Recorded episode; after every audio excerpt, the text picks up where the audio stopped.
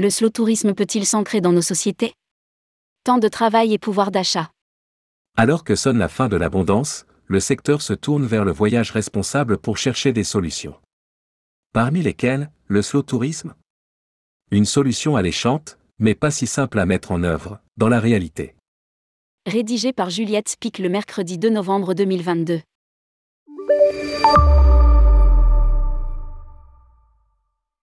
Inflation, guerre en Ukraine, crise climatique. Peu ou prou, les choix politiques et de dépenses énergétiques se tournent doucement mais sûrement vers des solutions écologiques, voire écologistes. Le tourisme ne fait pas l'exception, et le voyage responsable prend de plus en plus d'ampleur. Peu à peu, l'industrie se rend compte qu'elle n'a pas le choix et qu'il lui faut se redéfinir, changer ses modes de production, ses choix en termes de logistique, et pourquoi pas, ses valeurs. Et, tant mieux pour tous, le tourisme durable est multiple. On y trouve des labels éco-responsables ou inclusifs, des chartes pour agences de voyage et pour clients. Le tourisme se réinvente en se frottant au développement durable. Il y a le tourisme équitable, qui s'intéresse à l'humain, le tourisme tourné vers la biodiversité et la vie animale, le tourisme tourné vers l'écologie et le climat, les stécations, le tourisme local ou encore le slow tourisme. Le slow tourisme, quand le temps, c'est des gens. Celui-ci, à titre personnel, est celui qui correspond le plus à ma façon de vivre le tourisme. Prendre le temps de la découverte, ne pas avoir un plan trop défini pour pouvoir se permettre de changer de direction. S'arrêter au gré des rencontres, choisir un moyen de transport flexible et qui vivra verra. Si l'on en croit le ministère de l'écologie, le slow tourisme, c'est la quintessence du voyage du baroudeur alternatif. Pratiquer le slow tourisme, c'est choisir de voyager en prenant son temps, en redécouvrant la diversité des paysages, mais aussi son patrimoine local, historique, culturel et gastronomique. Prendre son temps, c'est aussi se déplacer autrement. C'est possible à vélo, à pied, en transport fluvial ou encore en train. Le slow tourisme promeut la déconnexion, la redécouverte de territoires de proximité, la rencontre et le partage avec les populations locales. La pratique incite à des voyages plus écologiques, à faibles émissions de CO, qui respectent le patrimoine et la biodiversité. Quoi de plus alléchant pour une tenante du voyage responsable?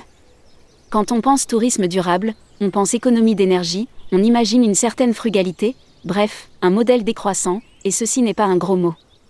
Mais, alors que je m'apprête à sortir mon sac à dos et ma carte d'Europe, ou de France, restons local, voici qu'arrive un problème crucial dont la définition du ministère ne semble pas faire état. Concrètement, comment je fais? Quand puis-je me permettre de partir sur du temps long?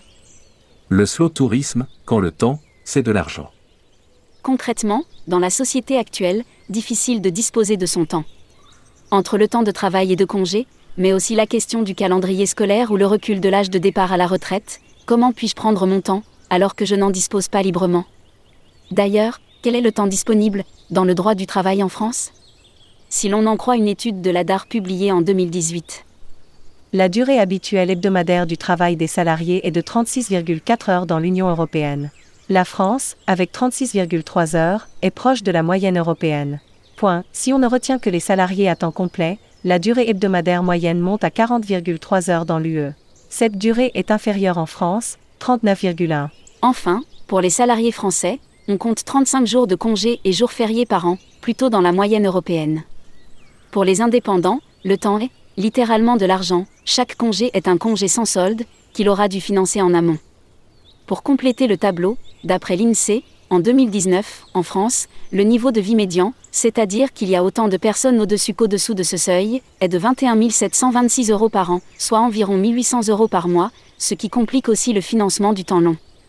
Dans ces conditions, difficile de prendre le temps puisqu'il n'est simplement pas à disposition de tous. Dès lors, le slow tourisme s'adresse plutôt à des clients privilégiés. Le prix moyen pour un séjour au long cours se situe entre 1800 euros et 4000 euros, bien plus pour un tour du monde. Un budget largement justifié par les frais, notamment d'assurance, mais qui montre qu'on est loin du fantasme du voyageur alternatif. Le slow tourisme, quand le temps, c'est une révolution. Bien sûr, il existe, ce baroudeur alternatif sans attache qui n'a besoin de rien, mais la majorité des touristes en est très loin, et a fortiori, ceux qui vont faire appel à une agence, un Théo, s'arrêter dans un hôtel ou faire une activité touristique. Ce touriste-là n'a simplement pas de temps disponible, ni d'argent pour prendre le dit temps qui lui manque.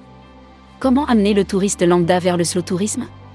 Comment se diriger vers ce qui semble l'avenir du tourisme, plutôt un grand voyage qui se déguste que 10 week-ends boulimiques?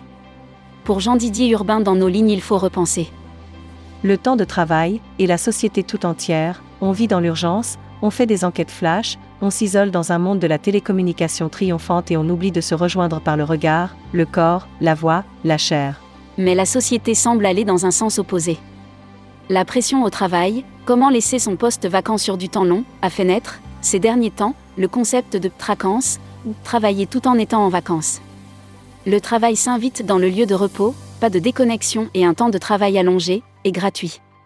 Coincé entre vacances et travail, pas le temps pour le tourisme non plus, encore moins sur la durée. Pour céder à l'appel du temps long, autant de travail réduit pour profiter de la vie, découvrir de nouveaux paysages et partir à la rencontre de l'autre, il va nous falloir réinventer la notion de travail et celle de temps libre. Qui sait si le tourisme n'est pas le secteur le mieux placé pour le faire, en proposant de nouveaux modèles? En réajustant le slow tourisme autour des impératifs, en proposant des alternatives? Les Césars du voyage responsable. Rappelons que Tourmag et le Petit Futé organisent les Césars du voyage responsable. Fort d'une audience mensuelle de plusieurs millions d'internautes, les deux titres assureront la promotion Top Talk des projets candidats.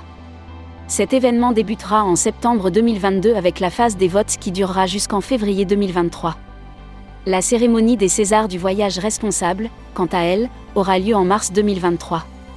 Si vous souhaitez candidater, prenez rendez-vous ci-dessous avec Fabien Dallouz, DG associé de tourmag.com à lire aussi, César du voyage responsable, il y a une urgence à agir dans notre métier.